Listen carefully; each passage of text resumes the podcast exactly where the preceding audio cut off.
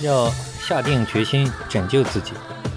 我们在多年的这个心理工作当中呢，发觉有很多人就是之所以老是好不了，其中有一个很重要的原因呢，就是自暴自弃、逃避问题嘛，就是这样空度时日。其实呢，这个是一个很坏的习惯。我们觉得呢，不光是心理治疗，包括这种。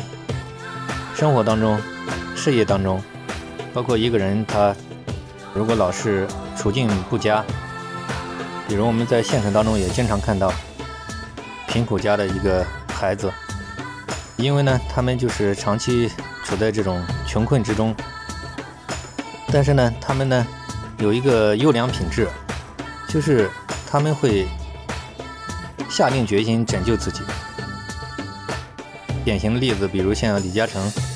童年的这种经历，那我们能在他身上看到一个宝贵的品质，就是穷人家的小孩不可怕，关键呢，他有一种精神，就是要下定决心拯救自己。